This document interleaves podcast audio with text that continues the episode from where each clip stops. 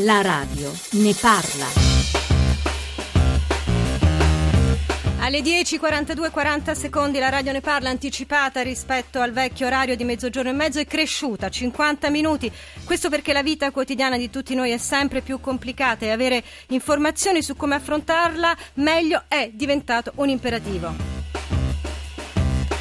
Buongiorno da Ilaria Sotis, apriamo la nostra apertura, ci porterà oggi in Abruzzo, a Pescara, dove i carabinieri del NAS hanno chiuso una casa di riposo per anziani totalmente abusiva, una storia apparentemente piccola ma che invece si ripete tante volte, fa sorgere domande, chi dà le autorizzazioni, come vengono fatti i controlli e le famiglie sono anche le vostre domande? Dopo il GR delle 11, invece, per l'approfondimento, così chiameremo le nostre due parti, parleremo di scuola, ma sempre a modo nostro, che poi significa con il vostro punto di vista, cercando di procurarvi quelle risposte che altrimenti non riuscite a ottenere. Faremo così tutti i giorni, la nostra apertura e poi l'approfondimento. Questo è per noi giornalismo sociale. E naturalmente lo faremo insieme 800 055 103. La radio ne parla chiocciolarai.it 335 699 2949. I nostri riferimenti, il modo per entrare in trasmissione 800 055 103. Comincio e sono molto contenta di farlo con Donatella Speranza, la nostra collega di Pescara, TGR Pescara, collegata dallo studio appunto Rai di Pescara. Buongiorno Donatella. Sì, buongiorno a tutti voi dall'Abruzzo. Come appunto dicevi tu Ilaria, si tratta di un albergo che è stato trasformato in una casa di riposo. Una trasformazione avvenuta però senza autorizzazioni, senza nessuna registrazione perché le case di riposo devono essere comunque registrate e in più questa casa di riposo non offriva assistenza medica agli anziani, era in condizioni igienico-sanitarie inadeguate, parliamo di polvere, ragnatele, addirittura questa struttura era priva di acqua potabile perché non aveva l'allaccio ghiaccio con la rete idrica. Eh, quando sono arrivati i carabinieri dei NAS guidati dal neocomandante Domenico Candelli, nella struttura c'erano 11 ospiti eh, dagli 80 anni in su, fra questi c'era anche una signora di 104 anni, ci hanno detto gli stessi carabinieri che questa signora era lucidissima e dice che non si è assolutamente meravigliata di quanto stava accadendo perché era sotto ai suoi occhi appunto la, la, le carenze di questa struttura. Eh, gli anziani sono stati trasportati in altre, eh, in altre altre case di riposo e eh, alcuni invece sono rientrati in famiglia. Donatella, intanto ripeto 335 699 2949 800 055 103 la radio ne parla chiocciolarai.it.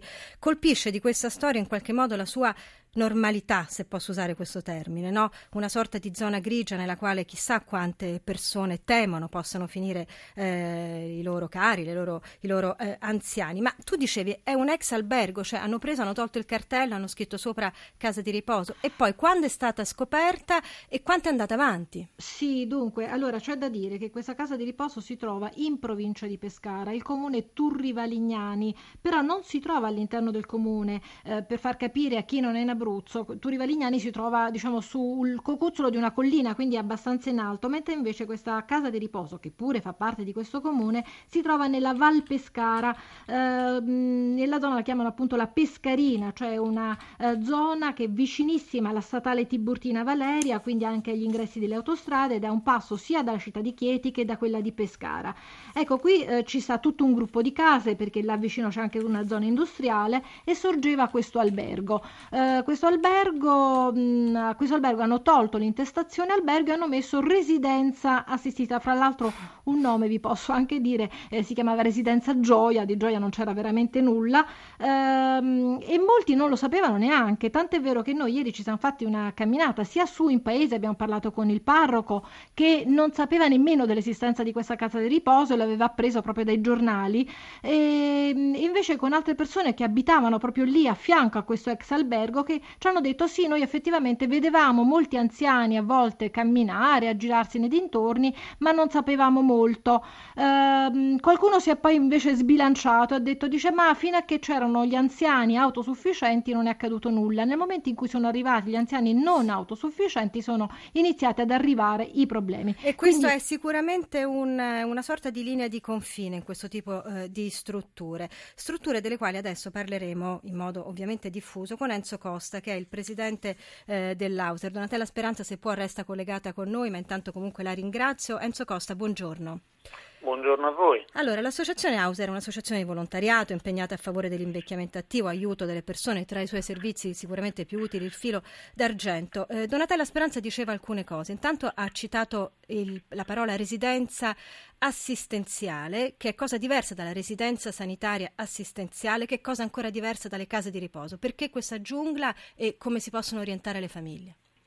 Allora, ci sono due tipologie di residenze per anziani, c'è quella residenza assistenziale che è una tipologia per anziani autosufficienti, per cui è solo ed esclusivamente residenziale, mentre l'altra, che è la RSA, residenza sanitaria assistita, eh, fornisce sia prestazioni di tipo alberghiero che prestazioni sanitarie. Eh, il, la RSA è sotto il diretto controllo del Servizio Sanitario Nazionale che paga anche le prestazioni, eh, o dovrebbe essere, visto quello che abbiamo sentito prima.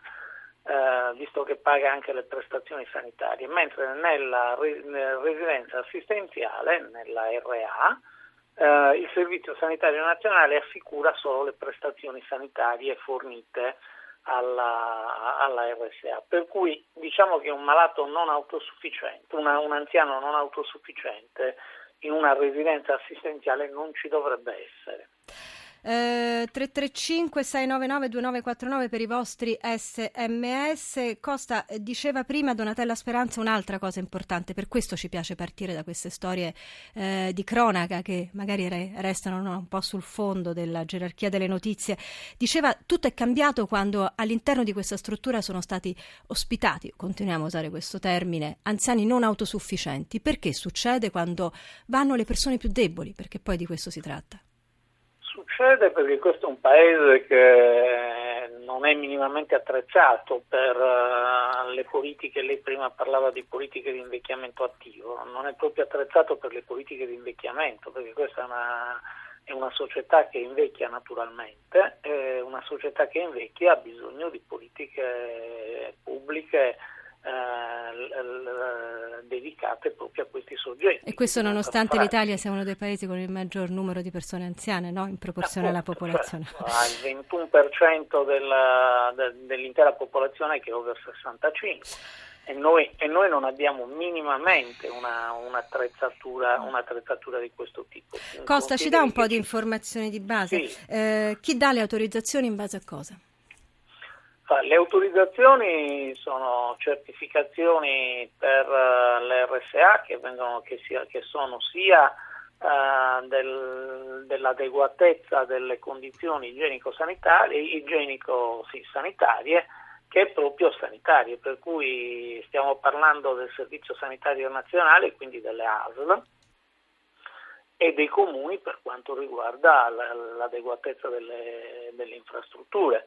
Eh, tenga presente questo, che mm, ci sono voluti anni per passare da, ad un regime quasi libero ad un regime di accreditazioni. Adesso la legge finalmente ha fissato alla data del 2011 la data ultima per le accreditazioni, ma quello che noi registriamo, noi come Hauser abbiamo fatto una, un'indagine nostra eh. che vale che vale quanto può valere un'indagine di un'associazione, ma è indicativa. Io le do un dato uh, che, che, diventa allarmante. Uh, noi abbiamo preso l'ultimo censimento del Ministero dell'Interno che parla di 5.858 residenze per anziani, di cui 3.409 per non autosufficienti. Abbiamo provato ad incrociare i dati con una fonte pubblica che è quella delle pagine gialle per vedere quante eh, residenze pubblicizzano la loro esistenza sulle pagine gialle sono 6.389. Cioè ne mancherebbero eh, per... un, ce- un, migliaio all'appello. Eh, eh Enzo Costa, si fermi, si fermi perché io certo. stessa sento bisogno di mettere un attimo ordine e poi ci sono due cose che le voglio chiedere. Intanto cosa possono fare le famiglie, questo è un tema troppo importante per non provare a dare delle indicazioni di servizio e poi qualcosa anche su questa indagine che fu fatta da una commissione speciale del Parlamento, però prima please please please let me get Get What I Want, The Smiths. Good times for a change. Allora, Enzo Costa, Hauser, case di riposo autorizzate, non autorizzate, cosa possono fare le famiglie? Allora, la prima cosa che una famiglia deve obbligatoriamente fare è che quando si rivolge ad una casa di riposo deve, deve chiedere il numero di autorizzazione amministrativa. Il numero. Che è, un, che è un'autorizzazione regionale, per cui la prima, la prima, domanda che deve fare è se, questa, se quello è un centro autorizzato. Seconda cosa. La legge, la legge italiana prevede che ci siano degli elenchi regionali e ci siano delle autorizzazioni regionali. Seconda cosa, eh, controllare di persona Uh, l'adeguatezza dello stabile, la pulizia ecco, e verificare, soprattutto nel primo periodo, eh, se quello che ha visto è uno standard oppure è un qualcosa che eh, valeva per quel giorno e basta. Tenete presente che le tipologie di infrazione che vengono riscontrate mh, mm, ovunque, questo vale per il nord-est, per il nord-ovest, per il centro e per il sud, la, le, la prima tipologia di infrazione sono delle case di riposo abusive. Incredibile questo dato. Intanto stanno arrivando gli sms, però Donatella Speranza, TGR Pescara, me collegata... Le faccio dire tutte, me le faccio dire tutte perché sono, Siamo vicinissimi sono... alla chiusura, deve essere sì. molto veloce. Chiusura della prima parte, allora, ovviamente. Le altre sono infrastrutture inadeguate, mancanza di requisiti igienico-sanitari e personale non qualificato, anziani maltrattati, somministrazione farmaci scaduti e numero di anziani inadeguato, cioè più anziani di quelli che può contenere. E questo è un quadro davvero eh, complicato. Donatella Speranza, TGR Pescara, eh, torniamo da te un minuto e poi naturalmente ritorneremo dopo il GR delle 11. Sì, Aggiungi dei dati di cronaca, credo. Mi collego a quello che dicevate perché la, le indagini dei carabinieri sono state attivate dopo alcune segnalazioni, tant'è vero che il responsabile è stato denunciato per esercizio abusivo della professione, abbandono di incapaci. E quindi proprio il comandante dei NAS, Candelli, eh, ci chiedeva la collaborazione ai cittadini, cioè ci ha detto invitate i cittadini a segnalare i casi che sembrano anomali o addirittura se non riescono ad avere questi famosi numeri di registrazione di queste case di riposo, venite nelle nostre caserme perché noi possiamo aiutarvi a sapere se queste case di riposo sono realmente iscritte o meno, cioè se abusive o meno. Grazie, queste informazioni di servizio riguardano ovviamente tutta Italia, siamo partiti dall'Abruzzo ma chissà quante altre situazioni come questo. 335 699 2949 800 055 103 noi torniamo dopo il GR delle 11 ci occuperemo di scuola naturalmente. A modo nostro la linea adesso va ai colleghi del GR delle 11